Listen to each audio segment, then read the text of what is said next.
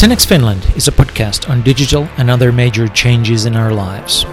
What are the new opportunities to businesses, individuals, and governments? And what are the threats? I am Jaakko Tapaninen, and this is a special episode of 10x Finland podcast.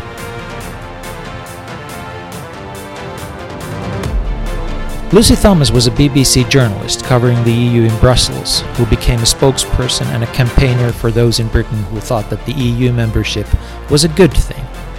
During the campaign leading to the referendum, she was the deputy director of the Remain side. Now she works for Edelman, one of the world's most respected communications firms, and advises companies on how to deal with Brexit. In this podcast, we travel back into the heat of the campaign, look at what's happening to trust all over the world, and talk about how companies should prepare themselves for whatever is to come regarding Brexit. Usually the conversations are conducted in Finnish, but now I will run an experiment, an English language one with a foreign guest. If you like it, I'll do more. 10x Finland podcast is brought to you by content agency Great Point in Helsinki, Finland. I hope you enjoy the conversation as much as I did.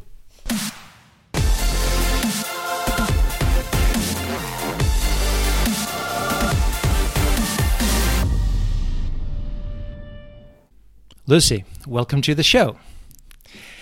You worked for the Remain campaign before Brexit referendum in Great Britain. How did you become involved with that? You can give us the longer version.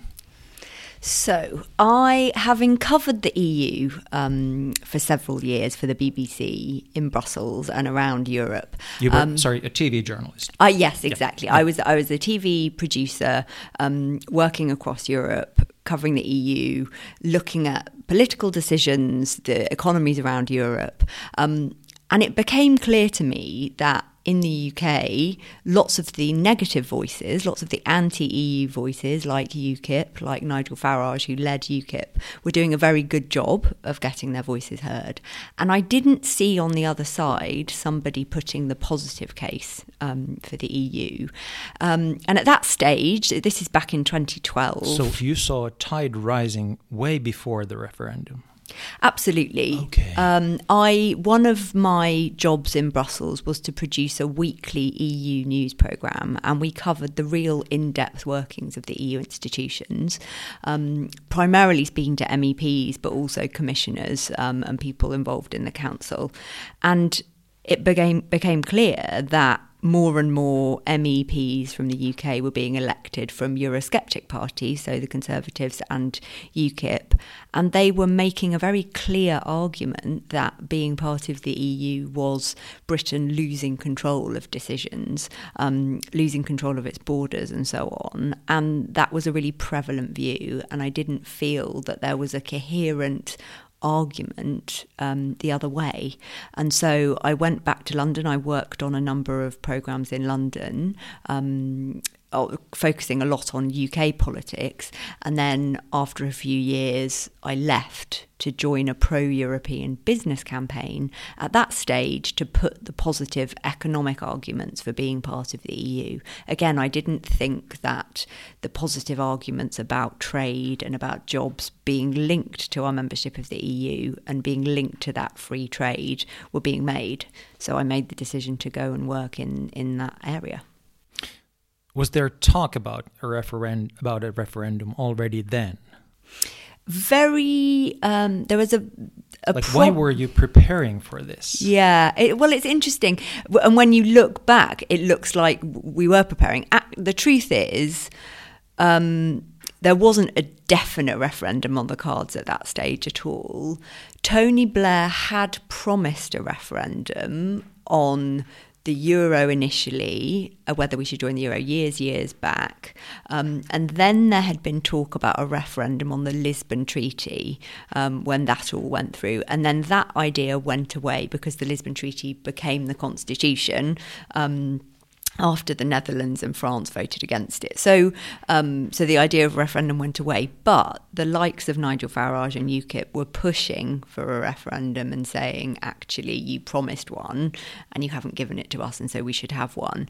Um, so there were rumblings, and David Cameron, as Prime Minister, had always been quite Eurosceptic um, and had introduced, for example, a referendum lock into UK um, uh, legislation, meaning that if there were a transfer of powers from the UK to the EU, he would promise a referendum. So there was a vague sense that one day there might be a referendum, but it certainly wasn't definite.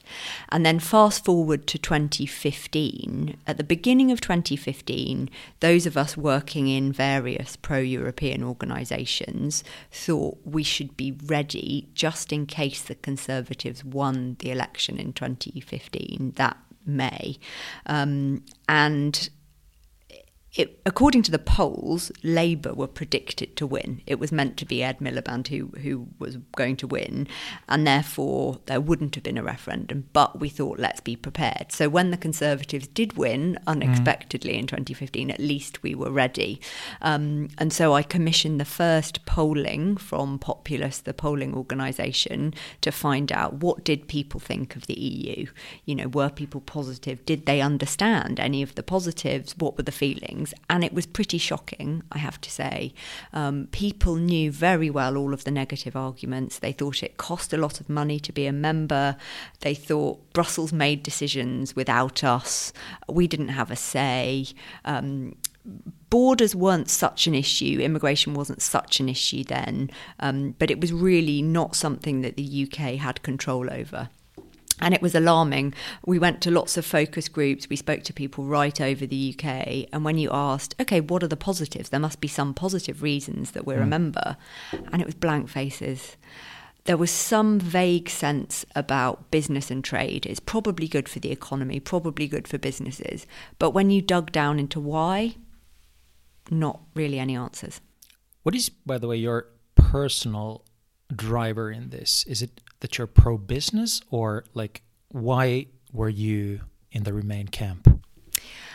I think lots of reasons. It's um despite having been in Remain, I certainly don't think the EU is perfect. So having worked in Brussels Have you ever met anyone who does? Yeah, well, exactly. I think having worked in Brussels, having seen it up close, mm. um, you know, there are lots of things that don't make a huge amount of sense. The fact that the European Parliament goes to Strasbourg one month, one week every month, or, um, you know, that, that any decision making body that involves 28 different countries is going to involve a huge amount of compromise and horse trading. You know, one decision that gets made can be linked to a load of other decisions, and it's messy. It's a messy compromise. It's not a simple um, solution. And yet, despite all of that, I could not see another way of operating that would give us as many benefits to trade. So it seemed to me such a logical thing to be part of this. I couldn't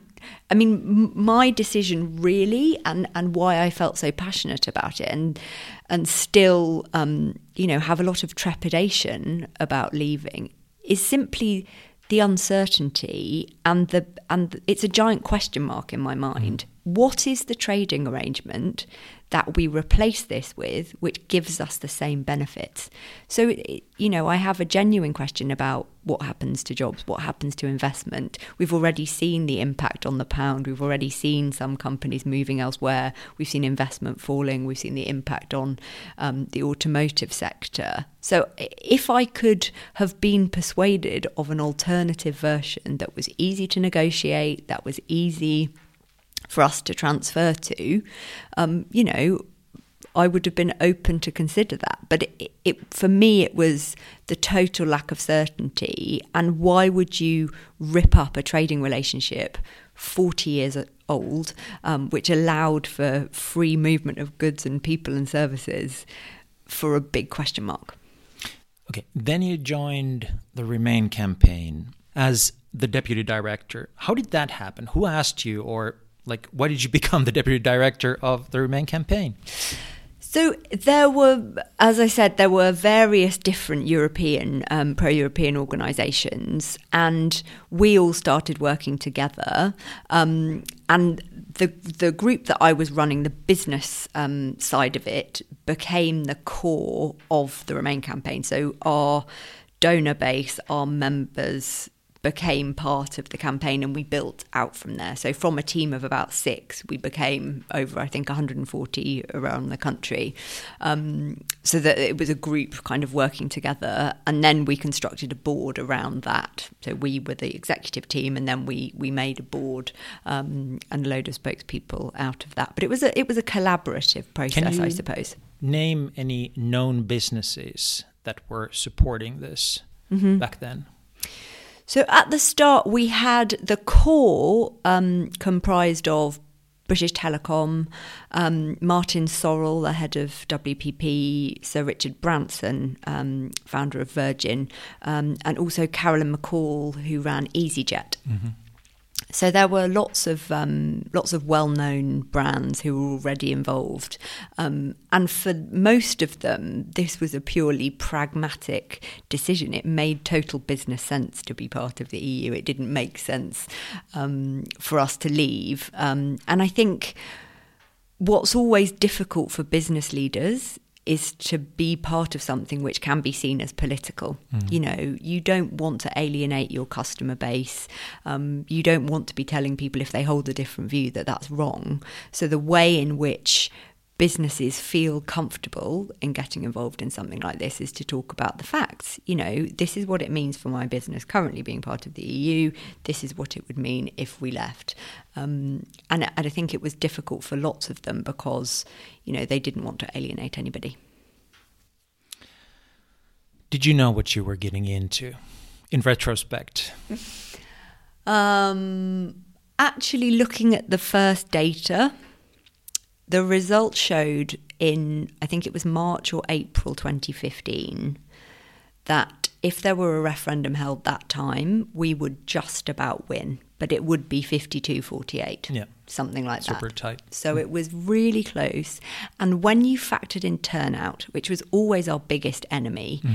it was around 50 50. So we knew we had a race on not only to convince people that we needed to stay, bearing in mind they didn't know the positives and they knew the negatives, mm. but we had to get them to show up and vote.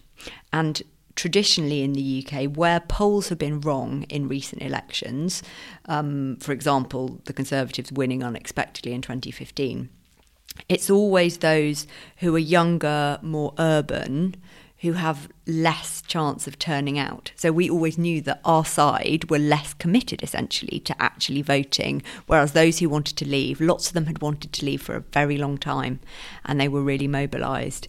And what the Leave campaign successfully did was find 1.8 million people who had not voted in the last election. Um, so these were new voters they were people who felt so strongly mm. that they registered to vote and they turned up. And that was a real surprise to everybody. There's a movie out about those days called uh, Brexit, the Uncivil War, with Benedict Cumberbatch. Uh, he plays Dominic Cummings, the campaign director of the Leave side, and someone who's playing you appears in the movie too. Like, what were what was going through your head when you watched that movie?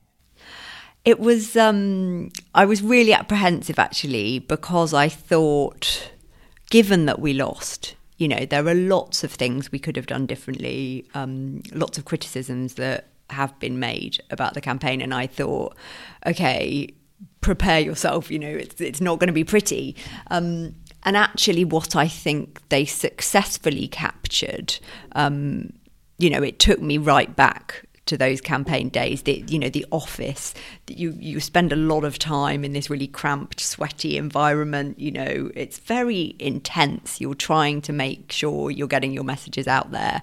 Um, and there were certain points where you know we were losing the argument, and it was very hard to win it back again. Um, and so it it felt very authentic from that perspective. But what they did, I think they were were fair, and they looked for why we made certain decisions. Um, and so, you know, it's it's hard to watch, certainly. And at the moment that we lose, you know, I felt the same emotions. And also when the MP Jo Cox was murdered, there's a, a scene um, taking you back to that moment, you know, and it's the, the character playing me is crying, um, you know, and that felt very real. Um, and watching it back again, I cried um, for a second time. But I think it's hopefully it's an interesting watch for people, even if you're not kind of political mm. geek, um, to see a campaign which is so visceral to so many people, um, and it really became about identity. And there's a scene again with a focus group where people's emotions spill out onto the table, and it, you know you understand what is driving this and for so many people it's much more about identity than it is about the question on the ballot paper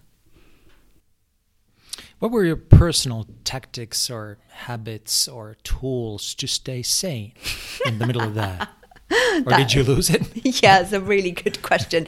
Um, I think there are certainly moments where you're basically, it feels a bit like you're in a washing machine and you're f- trying to find the way up because, particularly in this campaign, none of the conventional wisdom stood so, usually, you know, in a referendum, particularly in the UK, when you look back over referendums that we've had, the status quo, the least risky option, will win.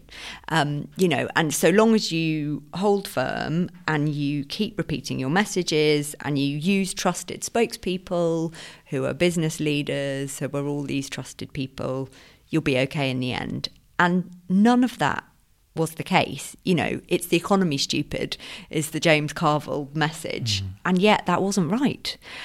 And so we started the campaign landing lots of our arguments. You know, all the experts you can imagine, the Bank of England and the head of the IMF, President Obama, all are saying you're better off in the single market with your trade and, and all the rest of it. And we thought, okay, this is okay. And then gradually the message shifted onto immigration and people were linking immigration with the NHS. And if there's too much drain on resources, then we won't have enough doctors and hospitals. And suddenly it was very hard to win the argument back. And at that point, you, there is definitely a sense of um, desperation and searching around. You know, what is the lever we can pull to bring this back round mm, the other mm. way? And and certainly on a personal, emotional level, that becomes hard because none of the usual logic applies.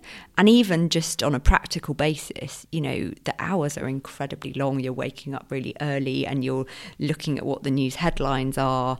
Um, and the BBC, actually, which is, you know, remains the most watched, listened to, read online news media for all of our target groups. You know, they were consuming mm. news there and from the Daily Mail as well. But the BBC set up a special hotline for both the Leave and the Remain campaign um, to call if you wanted to dispute something. Because previous experience in the Scottish referendum and in previous general elections, the BBC had had an influx of calls from the campaign saying, you know, this is wrong, this is wrong, and it was taking too long to make changes or to, to come back and respond. And so there was a senior editor given a, a special hotline phone, literally, for any, either side to call and say, this headline's wrong, you're not including our argument, we want to dispute this. Um, you know, they wouldn't necessarily change anything, but they were going to be there to listen to you. And so, right from very early on, you know, your job is to make sure that is correct. Um, and so there's a lot of pressure, and you know that lasts right through the day, responding to things from the other side, um, and right into the evening. You know, then you get tomorrow's papers. So then you know, and in a 24/7 news cycle, that's the nature of it, and you, at least you know it's time limited. You know what the end date is going to be but it's it's really relentless. Did you like have any ways to detach from it, or were you like 100, 200% in it all the way? I think there would certainly at weekends. Um, it was really important to try and take a step out, um, and even just have concentrated periods where okay, I'm going to go for a run, I'm going to go for a walk, I'm going to do something different and try and switch off. Um, but again, you know, I missed. You can't switch off your brain. Yeah, yeah. And I missed social occasions. I missed family events and I missed a family wedding actually because I knew that it would be impossible not to be disturbed during that time. And I didn't want to disrupt an event that was going on and just thought better to have my head in this. You know, we've, we've got one shot at this campaign. Mm. Um, you know, and we have to be all in. But in order to function well, you do have to be able to switch off. So, so you you have to force yourself really, um, and also, you know, you have shifts you you make sure that as a team you're working collectively and if you know over a christmas period or whatever it is that's crucial so, isn't it? yeah, yeah, yeah. Yeah so long as somebody is working on it. And also making sure you know as a leader making sure that your team underneath you aren't drowning. Mm. you know you're asking a lot of people to work very intensely on something that they care emotionally about. And i think that's the added dimension that it's not just a job it's not something which is just very important. It's something that people believe in. You know, it's mm. it's one of the biggest questions ever put to our country. You know, and will affect all of our futures in a in a variety of ways. And so, um, it's so much more than just turning up. Let's talk about trust, or maybe the lack of it. I don't know. Let's see where this goes. But anyway. Um, in Brexit is all about trust. Uh, or, or lack of trust in institutions, in, in parliaments, in the business, in the European Union, what have you, in your neighbor. Uh, you now work for Edelman, one of the uh, most respected communications companies on the planet. And something that they are known for is their trust survey or trust barometer that they do every year. It comes out in Davos, it just came out. Uh, and there you survey, is it 27 countries? And ask people about what do they trust in and uh, how it, and try to see the trends, how it's developing.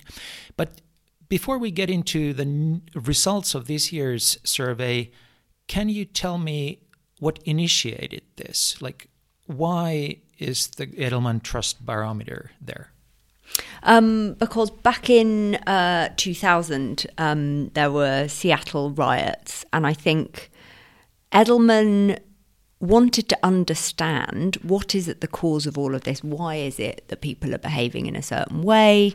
Um, and what is it that we can do both to try and preempt this kind of thing from happening? You know, what are these societal changes? What is driving people's behaviour? Mm. And how can we then repair that? Indeed, is it even possible to repair that? Um, and understanding those fissures. And what's been really interesting, if you look over the almost 20 years now that we've been doing this, you could have, if you'd have interpreted the results, predicted Brexit, for example. You mm. could have predicted Trump you could have seen from those huge divisions in society when you, for example, compare the informed public at the top and the mass population, the differences, and people simply just not feeling like the system is working for them. Mm. And if you are then given an opportunity to kick that system and say, I want to rip it up, I want to start again, then you're going to do that. So it's proved having the the length of survey and the comparison that's been really crucial to be able to help us understand and even predict and then as i say rebuild after that. Okay so the new survey is out. Um, you make you what you're researching is people's trust in governments in the media in ngos uh, and in business. And then you do this in 27 countries. You in, in, interview 33,000 people, and uh, there's one particular thing that makes it special is you differentiate between mass public and the informed public. What are these groups and why are you doing it this way? So that you're all the time following like how the masses are reacting to things and how they feel and how the informed public is is reacting to things. Why, why this? So, the informed public are defined as those who consume media on at least a weekly basis. They're at the top 25% of the income spectrum and they have a higher level of education and they tend to be around 16% of the population. Um, and the reason for that is to understand whether trends are shaping the whole population and what the difference is between those who are some of whom are the decision makers um, and some of those are you know less skilled and um, you know lower down the socioeconomic scale. And but precisely because it allows you to predict and view those fissures and I think what's most alarming in some of the results is that that division is increasing. It, you know, it, there's no point in a way looking at the population as a whole. It's far mm. better to understand what is driving those changes and if everyone is moving in the same pace, how the pace is changing, because again, that allows you to predict what might happen then and how then companies can change. And ultimately, if you think about the ways in which we use the findings, it's helpful for businesses to understand, or for, for all of four to understand who is it that we're targeting? Who is it that we need to reach? Is everybody feeling this disenfranchised or this pessimistic um, or not? And a good example from last year was when it came to the media, even the informed public who usually consume the most media, they were switching off as well. So it allows you to see how far are these trends percolating. Um, so when there's something unexpected like that happening, you realise that it's a really serious problem. Okay, if you tried to sum up the most important findings this year, what would they be? What's going on with trust? So I think it's a mixed picture. Um, distrust is going up all around the world, um, and that, you know that's a, consistent trend, really, particularly since around the financial crisis in two thousand and eight. Um, people are distrusting of business. Um, the media, interestingly, people are switching back onto. So I think that's one of the biggest shifts. There's a twenty-two point media engagement increase. Um, and that means both that people in the informed public and the mass population um, are both reading more media, but they're also engaging with it and amplifying it. That means they're sharing it on social media, they're getting involved and becoming sort of online activists, if you like, which is a really good news story. Whereas last year people were switching off and putting their fingers in their ears and saying, I don't want to hear it anymore, I don't like what's going on. Um, so that's uh, another trend. And the fact that um, you know, there's a frenetic pace of change. People are feeling like the future won't be that good for them. You know, there's a, a, big sense of unease, but there's a massive opportunity for CEOs to lead, um, for CEOs to step in and not only lead their businesses, but to help people navigate the way through everything in life, like a guru almost. Um, and whether that is political change, national crisis, all sorts of issues, 71% say we want the CEO to be the person to lead. And also, there's a new employer employee relationship in that employees look to their business leaders as the most trusted voice, way over um, the other institutions and that means both how are they treating me as an employee, um, and also what are they doing of benefit to the rest of society. And for consumers as a whole, that means that for the first time, consumers want businesses to put their employees first. You know, the old phrase is that the consumer comes first. Well, now it's the employee comes first. And that we as outside. Uh, sorry, that's what the consumers want too. Yeah. They want to see companies putting their people first. Yeah. And it's really interesting that, you know, previously that would be seen as something, you know, that's down to the company themselves. Mm. Whereas now, um, you know, people will vote with their wallets and say, actually, you're not treating your employees well we're not going to shop with you anymore. And we've seen a huge rise in protests against companies. You know, if their own workers are protesting against them, we've seen Google employees protesting um, about decisions around um, gender discrimination and executive um, treatment. We've seen Salesforce employees out on the streets because their company wanted to work with the US border agency. You know, these are really critical times where more people are activists, more people want to have a say, and in turn, that can be really damaging to brands. Sounds like this is super demanding, maybe even too much for CEOs, startup leaders, founders, whoever people are looking for as leaders if if they are expected to lead the change, they're expected to be the moral authority, the guru, the mentor, almost the politician. Uh, they can't do all of that. I think you're right. I think it's a very tall order. Um, and I think what it does mean is that you've got to really pick your battles mm. or focus on what is important to you, your employees, and your customers. So there's no point trying to fix the world entirely because you're not okay. going to succeed. But what it does mean is that you need to take people on a journey with you because what the data also tells us is that employees and consumers actually want to be part of that conversation. Mm. It shouldn't be a top down um, decision anymore. It should be people working collectively. So, you know, is it about surveying your workers and finding out what they most care about, or and being more present and more visible, having those town hall discussions, talking to each other about, okay, what is it that we want to focus on? Um, you know, looking at the local community, what are the issues that people care about there, and then um, and then taking action. So I, I don't think it needs to be daunting. I don't think you need to try and boil the ocean, but it, I think listening really is the first step.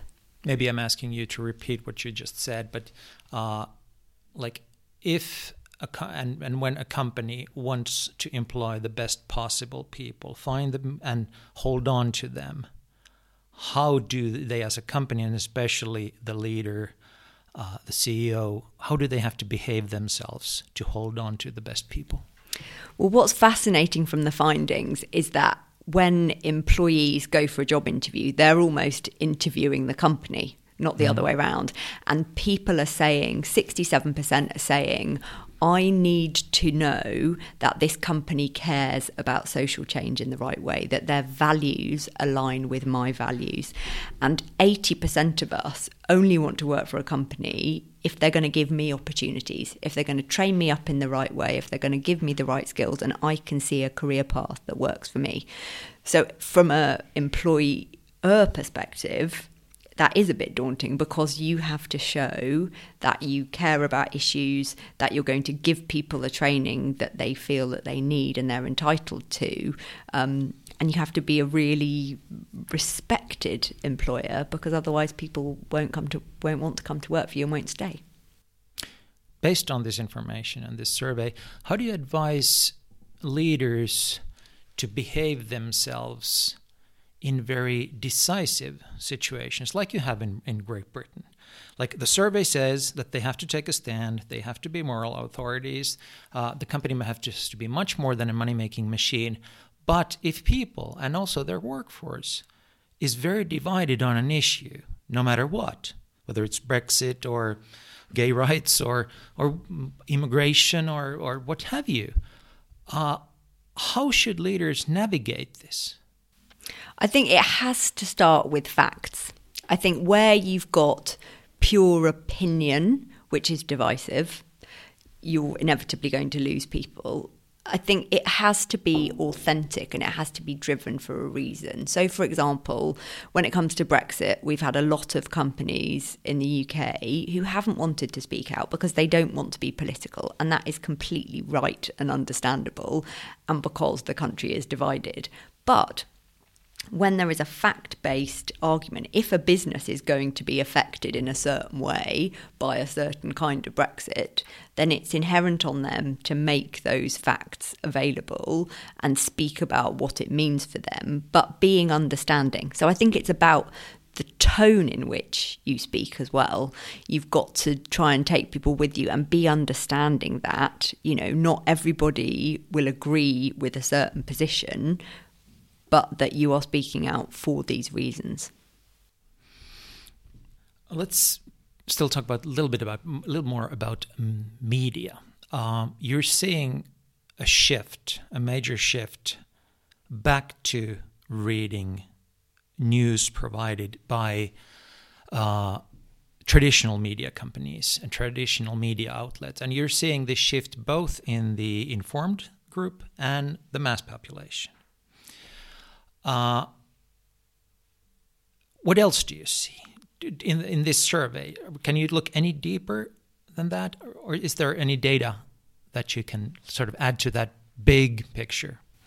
So I think where what's driving that shift is where trust in social media is falling. We, have seen in recent years um, an increasing trend, and it's down now to 34% um, trust in social media, whereas traditional media is up to around 60% in Europe, um, which is a big jump. And so it's people thinking about those sources of media and saying, who is it that I trust to provide this mm. media for me? And whereas last year people were switching off because they didn't want to hear the news, both the informed and, and the mass, now people are saying there is a huge amount of information. Yes, the pace of change is quick, but I have to know it. Mm. I have to be informed because otherwise I'll be left behind. And a lot of that is linked to to the pace of innovation and tech okay. and, and this sense that people are fearful of losing their jobs because they're not well trained enough in automation. And so it's like there's this big global race and I need to be on it and in it mm. to be able to succeed. Um, and I think what's interesting too is that people want trusted information. Um, so they are really seeking out news that they can trust rather than so called fake news. Um, and we see that in the demographics, it's older people who are more susceptible to liking and sharing so called fake news without thinking about the sources. Whereas hmm. younger mm. people, what's positive for the future um, is that younger people are much more discerning. They ask questions about where is this media coming from um, before sharing it rather than just saying, well, that seems interesting, out it goes to all of my followers or friends.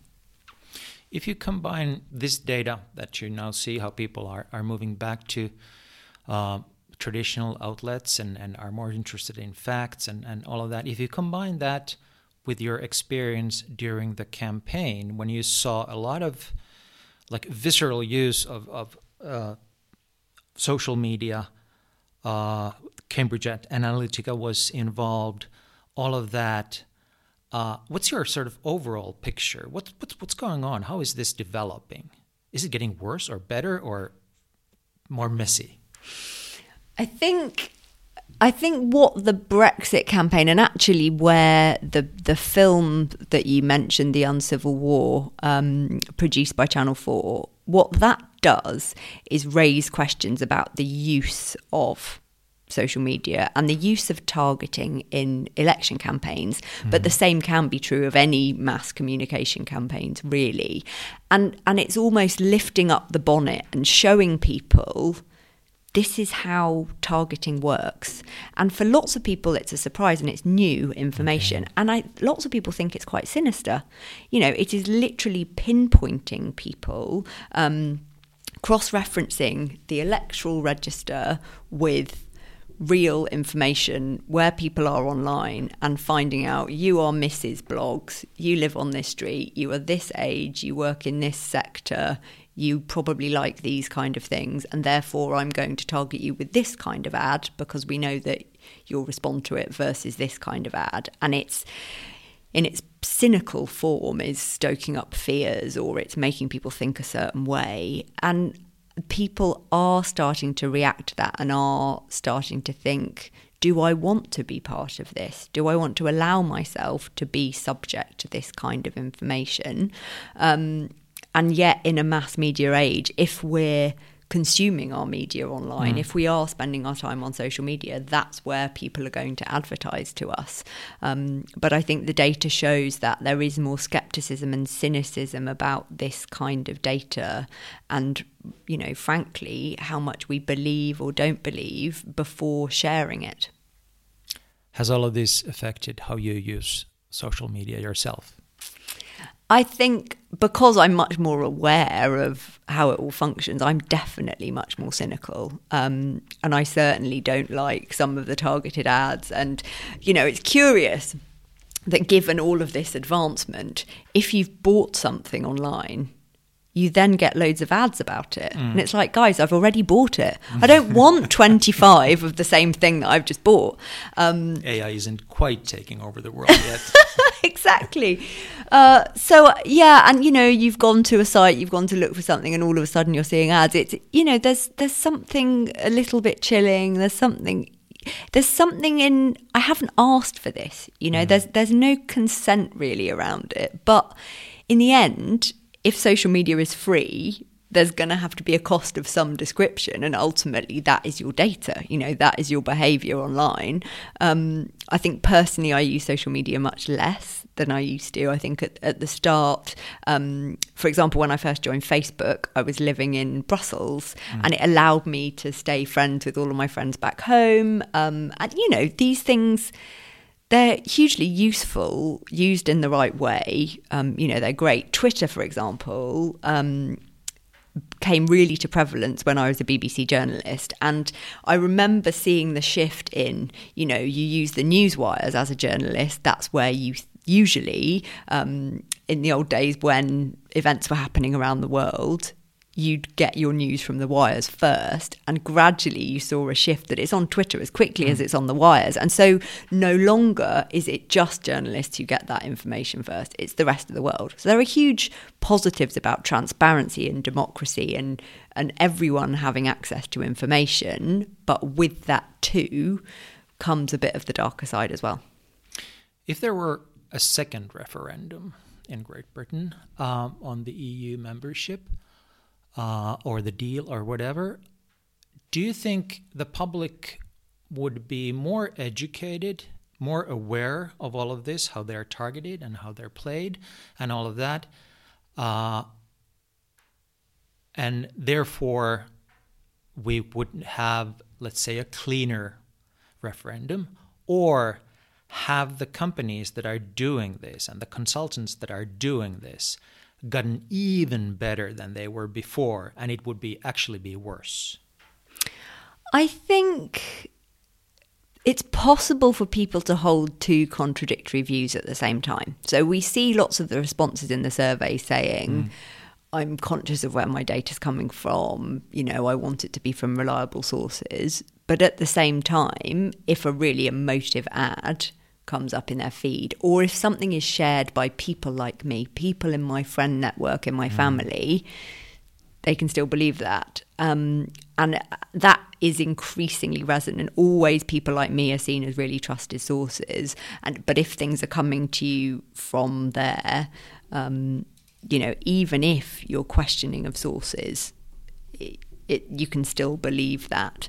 Um, so I'm not sure that there would be a huge amount of cynicism um, if there were a second referendum from some of the targeting. I think it would be interesting to see if some of the rules were changed, perhaps, if there were, for example, a limit on online spending, because the, the rules haven't kept up to date with the changes in technology. Mm. You know, there's an overall campaign spending limit um, of £7 million during the regulated period, but there's no um, stipulation about where you spend that and how. And both the Remain and the Leave campaign, we all spent a lot of money on social media advertising.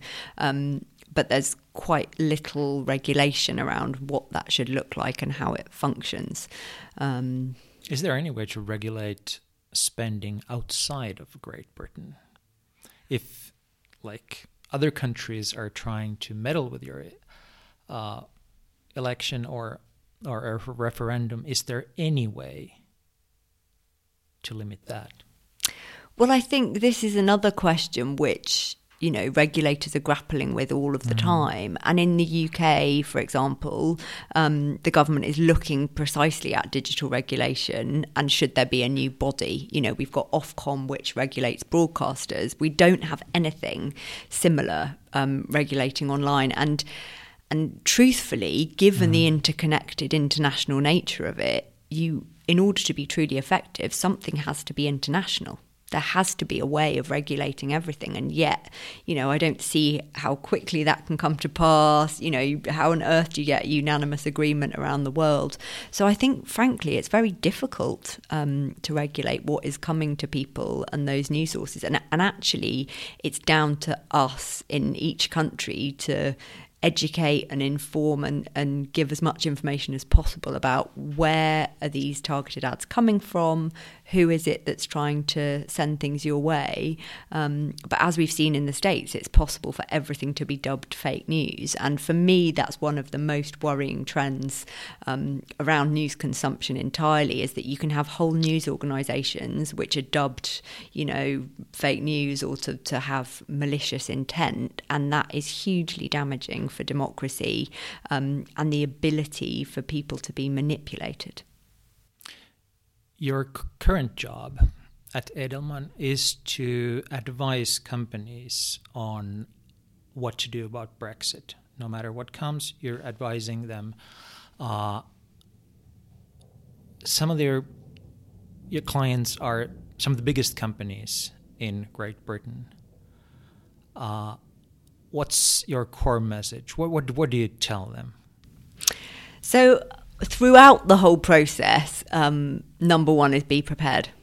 You know, it's to understand your exposure, it's to understand no matter what the outcome, how might we be affected? And that's can be from a really technical perspective. Mm-hmm. What are your supply lines? You know, if you've got a supply chain of products which come all from the EU, are there alternatives around the world that you can look to if there is any disruption? Mm. Um, likewise, what is it that you want to see in any future trading relationship? What would work for you and what wouldn't work for you? You know, mm. if you're really exposed in this way, if this outcome means that you can no longer provide people with food, with cars, with whatever your product or service might be, speak up, talk about it, tell politicians, tell your um, employees, your customers. It's important for people to be informed in a fact based way. You know, not being political, not going over the top, but it's important to speak out because shaping those negotiations to make sure that they are optimal for businesses, for the economy, for the continuity of, of Britain's supply chains and everything else. It's really important to, to make informed decisions.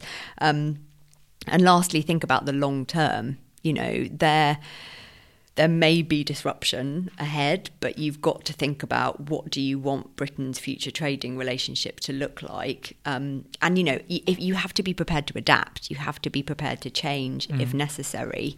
Um, but uh, what's been curious is some businesses have wanted to not prepare until they know what the outcome is, whereas my advice would be completely the reverse. You know, it may feel like wasted time or wasted resource or something, but you've got to, you've got to understand what does this mean for us? What will that mean for us? Um, and from a sector perspective, we saw the financial services sector were the first to act really, and they very quickly after the referendum result got their contingency plans up and running, and they had alternative locations. They, in order to continue doing what they were doing they simply made other plans and, and went and mobilized them. But, like, let's say in a case of a no deal, so much would change overnight. How does, let's say, a big supermarket chain prepare itself for running out of food on the shelves? It's it's um it's a huge scale issue, um, and preparations have been going on right across. Um, what can you tell us about how how is the nation preparing for that, like most catastrophic scenario? So, food and drink is one of the biggest issues. Similarly, medicines. You know, we import around a third of our food, um, and medicines. Similarly, you know, there are some medicines we simply don't make. So, insulin, for example, for diabetics don't make that in the UK. Um, and so the government has been working together with industry on a purely practical perspective to ensure continuity of supply. And that has meant stockpiling what we can stockpile. There's been a lot of that, making sure that we have, um, you know, six weeks or more of supplies of things. But for fresh produce, you know, fresh food, you can't stockpile that. It doesn't last. Um, and so, as I said, alternative supply chains is really important, coming from the rest of the world, for example. Um, but if all of your borders are blocked up for days, then nothing's going to get in or out. So there's been work on alternative supply routes rather than all Calais to Dover. Are there other places in the UK things can be shipped to, things flying in and out? But really, um, frankly, everyone is going to have to be prepared for disruption. If there were no deal, there would be disruption. There's there's only so much that can be done to prepare um, and preempt any of that disruption. But you know, on a practical level, um, the Channel Tunnel across um, the Channel. They've bought up extra space for more lorries. You know, there will be more lorry parks, there will be longer queues those really practical things are being invested in. Is Britain, in on one level, a country that is preparing for a possible civil war with violence? What the data shows is that 40% of us are fearful that the UK could spill into civil unrest and there's a fear of violent protests. Um, and that's when it comes to the Brexit issue. You know, people who care, either people who want to remain, people who want to leave. Um, but I think were no deal to come to pass and were some of the worst outcomes to happen, um, you know, there are contingencies being made for the army, for example, to be on standby if that were needed. You know, if you've got a supply, a, a, disruption of supply of goods, if if people weren't able to get food or if there was some sort of rationing or something, that's going to be really worrying for people. So, I, so I think the nation is trying to be prepared. Worrying is an understatement. it's it really is. It's um it's really surprising that with sort of six weeks to go, mm-hmm. we are still in total uncertainty. Um, and I think most commentators would say that Theresa May and Parliament would not allow no deal to happen because of these possible implications, um, and simply because we're not as prepared as we, we would need to be. Um, but sure, it's it's certainly it's um, it, it's it's unbelievable in some ways mm. that we could be six weeks away from you know running out of food. But isn't it so that you even you you don't, you're an informed person you don't believe in no deal? I I think it's it's a possibility. I don't think it's a probability. Okay. You also have companies outside of uh, Britain that you're advising. What do you tell them? Like it's different. It's one thing to prepare for what we just spoke about, but then be a company outside of Britain, uh, maybe selling products to Britain or buying products or services from Britain, cooperating with British British companies, uh, as a lot of Finnish companies are doing. Uh, what's your advice to them? So I think for lots of other countries, they look on and ask, well, what on earth is happening? You know, as with British companies, foreign companies want certainty. They just want mm. to know what is going to happen, um, and therefore, how do we prepare? Um, and I think lots look on to the political system and ask, you know, how hasn't this been sorted out sooner? And you see what's cultural um, differences between business people and, and politicians, you know, businesses tend to be pragmatic, rational beasts and work on the basis of well, what's the best outcome economically, what makes the most sense. Whereas politics is much more ideology driven. And so a lot of the negotiations that have been playing out have been based on Theresa May's red lines and political imperative. You know, what people voted for is X, and therefore I have to deliver this kind of deal. Um, so you've almost had a clash of the different cultures in a way, the different ways of operating. So for lots of foreign businesses, it, it's simply what is happening and can you explain the motivations, you know, why? Um, and then secondly, it's about what we think the outcomes will be and the probability. So we've seen the chances of different mm. outcomes changing quite a lot. There was a point at which Theresa May's deal seemed like it might get through, then it got less likely. And so there's a constant thread of probabilities and likelihoods and, and changing on a really daily and weekly basis. Um, and again, it's how can you prepare and how can you mitigate? And as each of the options have been ticked off the list, so immigration rules, for example. Mm. We now have the government's white paper. We know broadly how skills are going to be assessed, broadly what the system's going to look like, and therefore we can almost tick off, well, that's what that means. So on to the next issue, and now on to trade, um, and trade deals with the rest of the world, for example, mm. outside of Europe. Um, we haven't got many of those signed off because the UK was as an EU member, um, party to around 50 free trade deals with the rest of the world.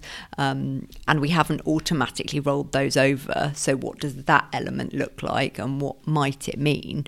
Um, but you know, the long and short of it is that investment into the UK has been put on hold largely. People making long term decisions have said, no, we're just going to wait and see. But if I'm a Finnish company and I have a subsidiary in the UK, uh, what's the short term strategy? What should I prepare for and how can I prepare? And what's the longer term strategy? How can I build scenarios for the future? So I think you have to assume the worst case. So even if we think no deal is not probable, it's possible, and therefore you have to look. The government has produced a huge amount of no deal planning um, advisory notes. So for each sector, there's a lot of advice about go to this place for more, work out these things. So that so there's the basics of get this stuff sorted out, and then I think take it issue by issue, like I said. So, how many UK employers, how may how many EU migrant workers do you have, and all those things? What are the measures for them? And I think so long as there's a transition period and a withdrawal agreement, you've essentially got two years at least where things stay as they are today, and then you've got the longer term negotiations. Um, so so long as it's no deal, I think people don't need to worry too much today. Um, but it's then it's then about the longer term and what we think is likely. And broadly speaking, from a goods perspective, things should be pretty closely aligned. Theresa May made the decision that for the good of the automotive sector, you know, manufacturing in the UK is really symbolic, lots of jobs, and therefore goods need to be as frictionless as possible. But for the services sector, you know, for banking, for insurance, um, there's going to be a bit of a difference there. And I think it's not going to be as seamless. We won't be trading in the same way that we are today. So I think it's understanding what those rules are, what the trading arrangements are going to look like, and making sure that you are compliant. You yourself live in London. Yeah. How have you prepared for breakfast? Brexit. Uh, have you stockpiled medicine? Do you Canned know, food, water. I um I have been thinking that I should get myself an allotment, um, and or use my garden and be growing vegetables. One of the cabinet mm. ministers on the Leave campaign did say people should start growing their own. Um, only half joking. Um, I haven't actually done anything to stockpile. Okay. I haven't. Um, perhaps I should start doing so. Um, I, you know, I'm naturally an optimist, despite it being a possibility, I'm I'm naturally optimistic that something will be found.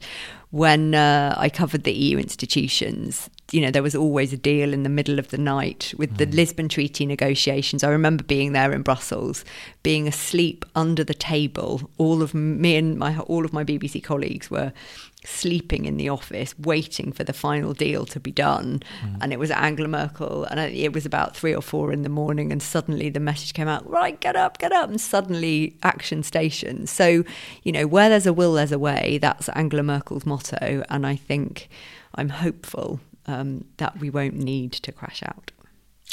Let's finish with the same three questions that I always ask my guests in this show. Uh, the first one is is there an application on your phone or a service on the web uh, that you have used more than before that has become a bigger part of your life than before? I'm a massive fan of um, sort of meditation apps, and I think okay. they so they. Which ha- one are you using? So I use Calm and Simple Habit. and they're, they're really good because you know you get a reminder. And i think in this day and age we're always you know getting notifications and there's all you know it's an email a whatsapp a text whatever. There's, you get bombarded with lots of information. And so getting a reminder it can be one more thing. But when you're being reminded to meditate just take five minutes out and it can be a really short thing. It can be on your journey to work. I think it's really important. And i've found that it helps me focus hugely um, and just sort of resets and allows a bit of balance. So, yeah, I'm a big fan of those. Okay, if you need one more, you could try Sam Harris Waking Up uh, app. I've been using that lately, and I think it's just fantastic. Ten minutes a day, and just so helpful. Oh, thank you for the tip. The second question, and now you can give us a tip or tips on books. Like, are there books that you're recommending to other people at the moment that read this, old or new? I am currently addicted um, to. There's a brilliant book called We, um, which stands for Women Everywhere, um, by Gillian Anderson, uh, who's an actress. She was in the X Files, um, and Jennifer Nadel. And it's about essentially coming together as society, um, funnily enough, similar to the trust findings, and thinking about what we can do together. Because I think in an increasingly individualistic society where you know, we can get everything we want at the click of a button really quickly. We can also end up being quite isolated and and being sort of turning our focus away from the rest of the world. And they're really encouraging people to look out and help others.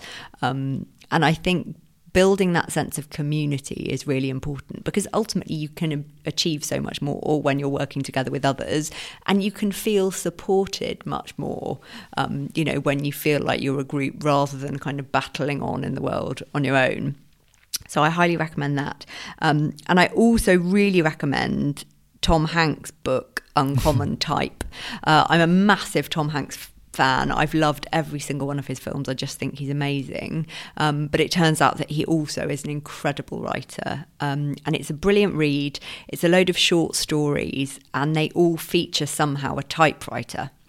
Um, and you know they're modern, they're old, they're written in all different styles, and it's absolutely fantastic.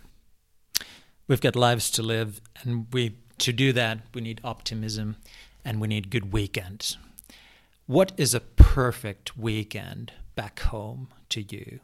Where do you spend it? What happens during that weekend? So it always has to start with some exercise. Um, I absolutely love running. Um, I love walking. I love swimming, and I live right by the river. So I spend as much time as I can outdoors at the weekend. Um, despite the weather um, coming from Britain, it is often rainy, um, but I love getting outside, feeling the wind in my hair, going for a run. Also seeing friends and family, which is really important. I think you have to laugh at the weekend. Uh, it's you have to find an opportunity to do that. Um, so I'll grab friends together, go for dinner, cook a dinner, um, and often the cinema as well. I love film. Um, as I was saying, Tom Hanks films a particular favourite, but um, yeah, I think it's really good to switch off to get a new perspective. Um, and we've just seen the BAFTA um, film awards and the Grammys, the, the Oscars are coming up. There's some amazing films out at the moment. I just saw Green Book um, at the weekend about a pianist, which is wonderful. And I think the more that we can switch off from the day to day, the more you get a new perspective, the more you learn about different lives. I think that allows you to be more creative um, and ultimately be better at your job. Lucy Thomas, thank you so much for this discussion. It's been wonderful, and may the force be with you. Thank you.